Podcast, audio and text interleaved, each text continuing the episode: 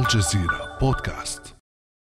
Die besten Ideen entstehen in der Krise. Beyond Crisis sucht Lösungen für die Zukunft und unterstützt kreative Konzepte, Ideen und Businessmodelle mit Rat und Reichweite. Jetzt bewerben unter www.beyond-crisis.de. Denn schlechte Nachrichten hatten wir genug. أفضل الأفكار تخرج من رحم الأزمات. كفانا من الأخبار السيئة. هذه مقاطع من فيديو ترويجي لحملة عنوانها ما بعد الأزمة أطلقت في ألمانيا وحملت اسم ألمانيا بلد الأفكار. الهدف هو البحث عن حلول مبتكرة وصناعة فرص في خضم الركود الاقتصادي الحالي بسبب تداعيات جائحة كورونا. هذا الركود لم يستثني بلدا في العالم غير أن الدول العربية تأتي في صدارة المتضررين حسب الأمين العام للأمم المتحدة أنطونيو غوتيريش.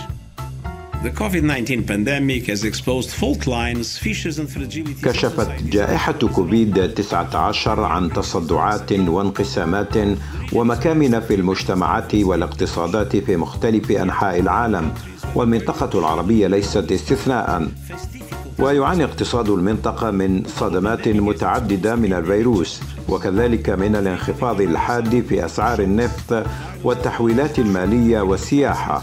وتشير التوقعات إلى أرقام من أدنى المستويات منذ خمسين عاما. ولأن الأزمة تلد الهمة فإن هناك عددا من الشبان العرب الذين أبدعوا وابتكروا حلولا لتجاوز الأزمة كما هو حال الشاب التونسي المستثمر محمد طرابلسي. فما هي قصة محمد طرابلسي؟ وكيف حول نقمة كورونا إلى فرصة ونعمة؟ وكيف يمكن للدول العربية تجاوز الركود الاقتصادي الحالي؟ بعد أمس من الجزيرة بودكاست أنا خديجة بن جنة.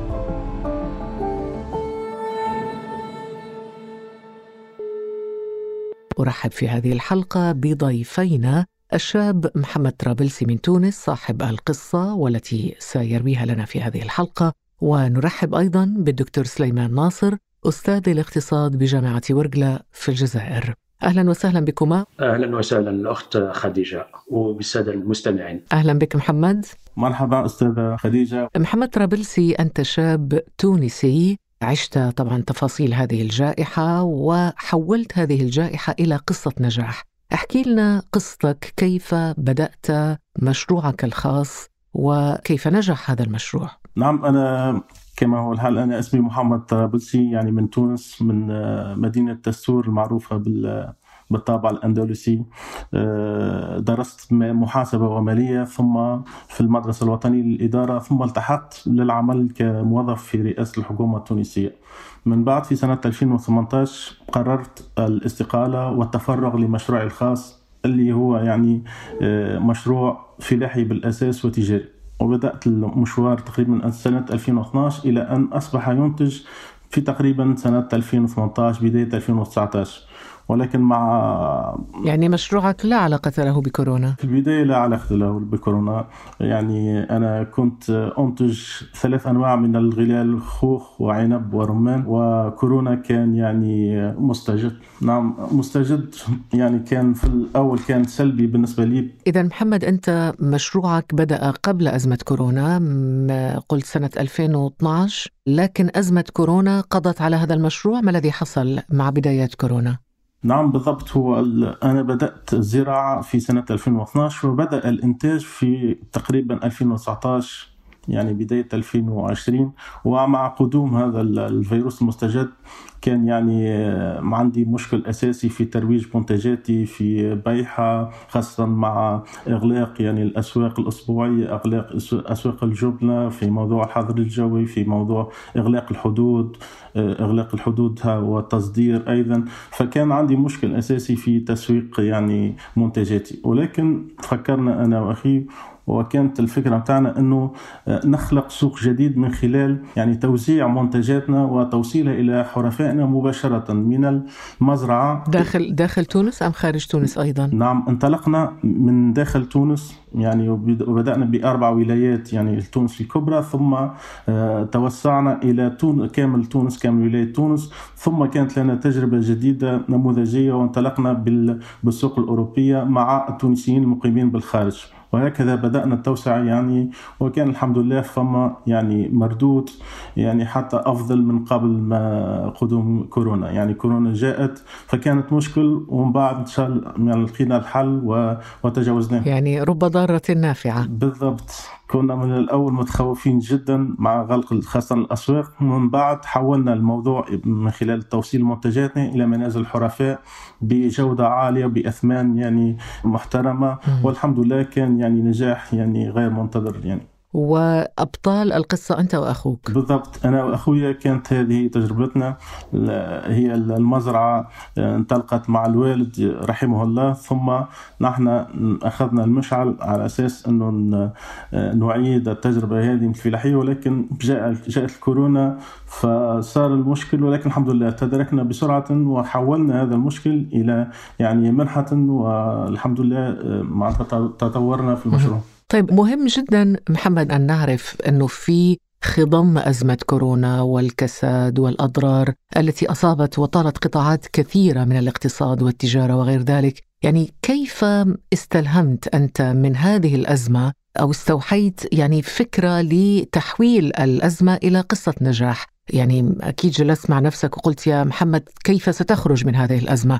هذه اللحظة كيف استجمعت فيها الأفكار لتفكر في إنتاج وتسويق منتجاتك داخل تونس وتصل إلى السوق الأوروبية وهذا ليس شيء سهل. صحيح عشنا يعني لحظات صعبة في نرى المنتوج في الأشجار ولا نستطيع تسويقه أو بيعه ولكن يعني إحنا انطلقنا من خلال مواقع التواصل الاجتماعي قلنا لماذا لا نبيع أي كمية تأتي على بالنا فنزلنا البوست وقلنا نعم سننطلق في بيع منتوجاتنا بالأثمان هذه ونوصلها إلى المنازل وكان يعني تفاجأنا بتفاعل تفاعل غير غريب غريب من من متابعينا وأصدقائنا والعائلة فكان يعني طلب كبير على المنتج وما كناش يعني ننتظر هذا التفاعل الإيجابي من من الحرفاء وكانت هذه هي اللحظة الفارقة التي حولت المشروع وأعطته يعني نفس جديد. اذا هناك عناصر محمد ساهمت على هذا النجاح وهي أنه أنتم أنت وأخوك تعتمدون على إنتاج منتجات فلاحية زراعية آه، أورجانيك أو بيو أو آه، غير معدلة جينيا.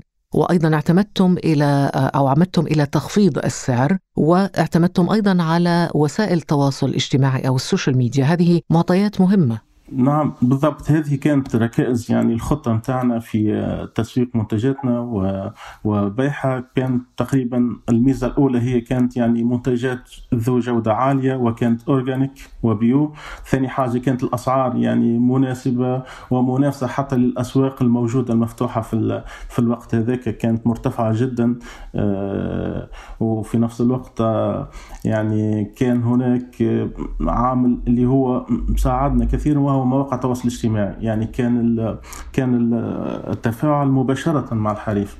ما انتظرناش إنه إحنا يعني يجينا الأسواق. كان التفاعل مباشر وهذا اللي ساعدنا برشا مع الميزة الأولى اللي قلناها اللي كانت الأساسية والفارقة وهي ال organic. يعني منتوجاتنا organic و bio. طيب هناك ربما بعض الإشكاليات اللوجستية في التوصيل داخل خارج تونس الاعتماد على الإرسال بالسفينة بالطائرة. داخل تونس كيف توصلون هذه المواد إلى الزبائن؟ هل هذه المشكلة مطروحة بالنسبة لكم؟ نعم تقريبا هذه أهم مشكل يعني واجهنا لم نكن مستعدين جدا له. فانطلقنا بسيارتين خاصتين سيارتي الخاصة وسيارة أخي الخاصة وبدأنا التوزيع مع بروتوكول. صحي كان صارم حتى لا نكون يعني نحن ناقلون يعني للفيروس لحرفائنا. وشيئا فشيئا طورنا الأسطول واشترينا سيارة أخرى. ثم تعاقدنا مع شركة توصيل يعني في تونس وشركة توصيل أخرى في الخارج. فهي سهلت علينا هذا التحدي والمشكل الأساسي اللي كان يعني في في في توصيل المنتجات. بالنسبة للسوق الخارجية وخاصة بالأهم يعني السوق الأوروبية انطلقنا بتجربة نموذجية مع فرنسا بتعاقد مع شركة هي التي قامت بتوصيل منتجاتنا إلى حرفائنا للتواصل معنا كما قلت يعني في مواقع التواصل الاجتماعي. صراحة هذه قصة جميلة وملهمة قصة محمد ترابلسي. تزرع الأمل والروح الإيجابية لدى الكثير من الناس الذين تأثرت أعمالهم وتجارتهم بسبب الإغلاق بعد تفشي فيروس كوفيد 19. دكتور سليمان ناصر أنت آه، تلتحق بنا من جامعة ورقلة في الجزائر، تابعت هذا النقاش وهذا الحوار مع محمد طرابلسي، كيف تنظر إلى هذه التجربة إلى قصة محمد؟ والله آه، بالنسبة لتجربة الأخ محمد يعني كما قلت حضرتك يعني تجربة جميلة جدا وهي يعني تلخص باختصار أن الإنسان كيف آه، استطاع أو كيف يستطيع أن يكيف الظروف لصالحه. حتى ولو كانت ظروف غير ملائمة حتى ولو كانت يعني آه، هناك صعوبات هناك عراقيل خاصة إذا كانت هذه الصعوبات تسري على الجميع يعني مثل جائحة كوفيد 19 فالأخ محمد هو وشقيقه استطاع يعني أن يكيف الظروف لصالحه ويقتنص الفرص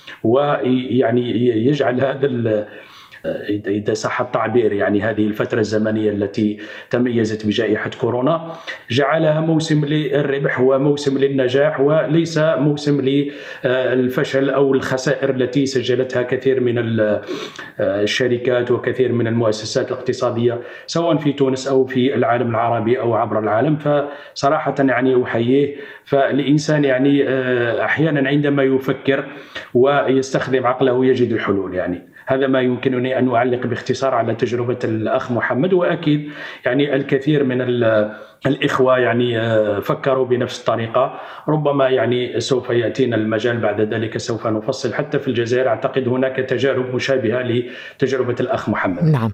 طيب هذا يحيلنا إلى الحديث أيضا دكتور سليمان عن الآثار السلبية اللي خلفتها الأزمة أزمة كورونا على مختلف المشاريع والاستثمارات لا سيما في الدول العربية للعام الثاني على التوالي. نعم يعني في الحقيقة أزمة كورونا أو كوفيد 19 مست الجميع يعني سواء في البلدان العربية أو في البلدان الإسلامية أو العالم برمته. فيكفي أن نستعرض مثلا بعض الأرقام مثلا بالنسبة للعالم العربي تقديرات الإسكوا تشير إلى أن المنطقة العربية معرضة لخسارة أو لخسائر تقدر ب 42 مليار دولار من الناتج المحلي الإجمالي. يعني هذا سوف ينقص من الناتج المحلي الإجمالي للدول العربية. أيضا آه، توقعات بزيادة معدلات البطالة في المنطقة العربية ب 1.2 نقطة مئوية بسبب كوفيد 19 مما يعني أن آه، المنطقة العربية سوف آه، تفقد حوالي 1.7 مليون وظيفة. أيضا يعني ما بين آه، لو أخذنا بداية أزمة كورونا يعني ما بين يناير ومنتصف مارس 2020 سجلت خسائر يعني الأعمال شركات الأعمال في المنطقة العربية. خسائر فادحة في رأس مالها. السوقي بلغت يعني قيمتها ما يزيد عن 420 مليار دولار وهذا نجم عنه ضياع ل 8% من إجمالي الثروة العربية أو آه، ثروة المنطقة. أيضا يعني آه، يمكن أن نضيف رقم آخر وهو أن حوالي 8.3 مليون من سكان المنطقة العربية دفعوا إلى آه، منطقة الفقر. يعني ممكن كانوا أغنياء ممكن كانوا من الطبقة المتوسطة فالتحقوا بمنطقة الفقر.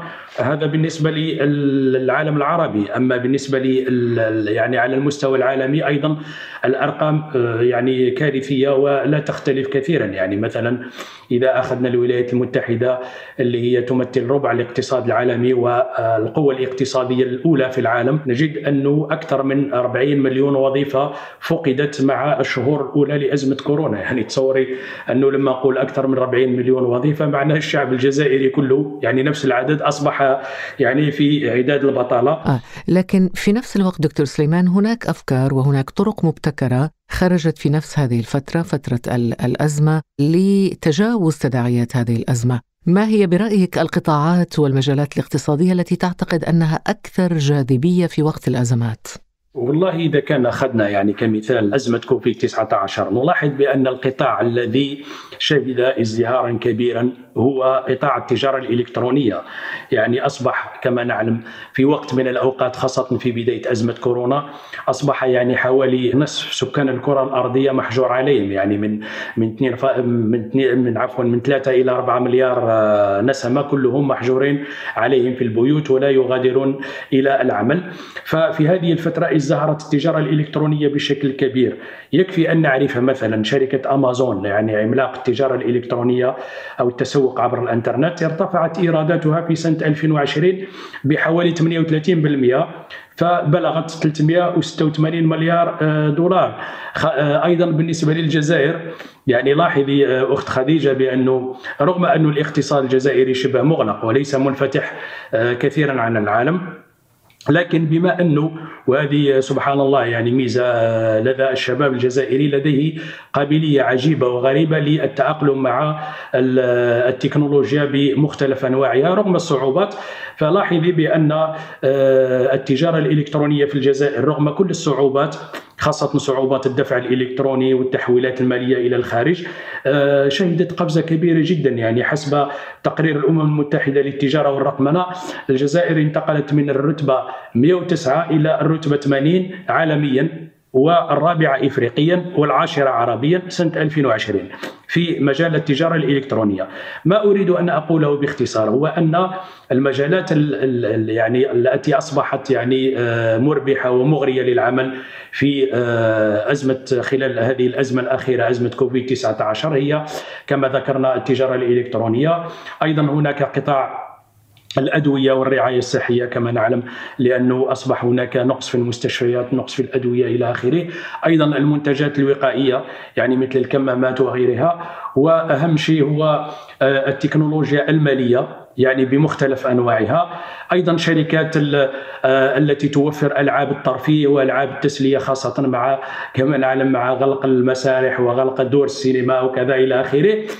أخيرا يمكن أن نضيف أيضا شركات الاتصالات يعني قطاع الاتصالات يعني شهد أيضا ازدهارا كبيرا جدا في آه، هذه الأزمة الأخيرة بسبب كما قلنا التعامل عن بعد والحجر المنزلي إلى آخره. نعم. طيب هناك معادلة برأيك أو وصفة اقتصادية محددة لاقتناص الفرص في زمن كورونا؟ والله الوصفة الاقتصادية في اعتقادي هي يعني حكمة تعلمتها من والدي رحمه الله. فهو يعني كان يقول لي دائما وكان يقول لنا لجميع أبنائه حكمة يعلمنا إياها. يقول إذا لم يكن ما تريد فأرد ما يكون. بمعنى يعني يجب عليك أن تتأقلم مع الظروف مهما كانت سيئة ومهما كانت صعبة وتكيف هذه الظروف لصالحك. بمعنى أنه لو أخذنا مثلا يعني بالنسبة لرجل أعمال في الجزائر أو في في أي بلد عربي مثلا فقانون الاستثمار مثلا لا يساعده أو لا يمنح له امتيازات أو في كثير من الثغرات القانونية. هل يعني أنا كرجل أعمال أبقى مطبق اليدين ويعني أجلس أتباكى وأقول بأنه المسؤولين لم يوفروا لي ولم يعملوا ولا كذا والجو غير ملائم؟ لا. المفروض أن أدرس هذا القانون وألاحظ ماذا فيه من الثغرات وماذا فيه من نقاط القوة وماذا فيه من نقاط الضعف فأحاول أن أستغل نقاط القوة على حساب نقاط الضعف وأجعل هذا القانون هذا حتى ولو كان يعني غير ملائم تماما أجعله كوسيلة نجاح بالنسبة لي كمستثمر أو كرجل أعمال. أيضا هناك يعني المبادرة الشخصية ويعني حب العمل وإضافة إلى كما قلنا القدرة على تكييف الظروف. المثال الذي ذكره الأخ محمد يعني من تونس الشقيقة يعني هناك الكثير من الحالات المشابهة في الجزائر. يعني مثلا شركات يعني لتوصيل الأغذية يعني الوجبات الجاهزة بالدراجات النارية يعني لاحظوا بأنه كثير من شبابنا أسسوا يعني شركات يعني أو مؤسسات مصغرة أو صغيرة لهذا العمل خاصة في زمن كورونا وفي زمن في زمن الحجر المنزلي والناس يعني لا تغادر البيوت للعمل إلى آخره في تلك الشهور الأولى وحققوا نجاحات كبيرة وحققوا يعني أرقام أعمال معتبرة. فالعبرة هنا هي أن آه، تكي تكون ذكيا وتعرف كيف آه، تكيف الظروف لصالحك وهذه ممكن اختصارها في حكمة نسمعها جميعا تقول كيف تصنع من الليمونة المرة شرابا حلوا. جميل ليكون شرابا حلوا للمستمعين أيضا بالاستماع إلى هذه الحلقة. ونشكر في ختام الحلقة الدكتور سليمان ناصر من جامعة ورقلة بالجزائر والشاب التونسي محمد طرابلسي. كان هذا بعد أمس.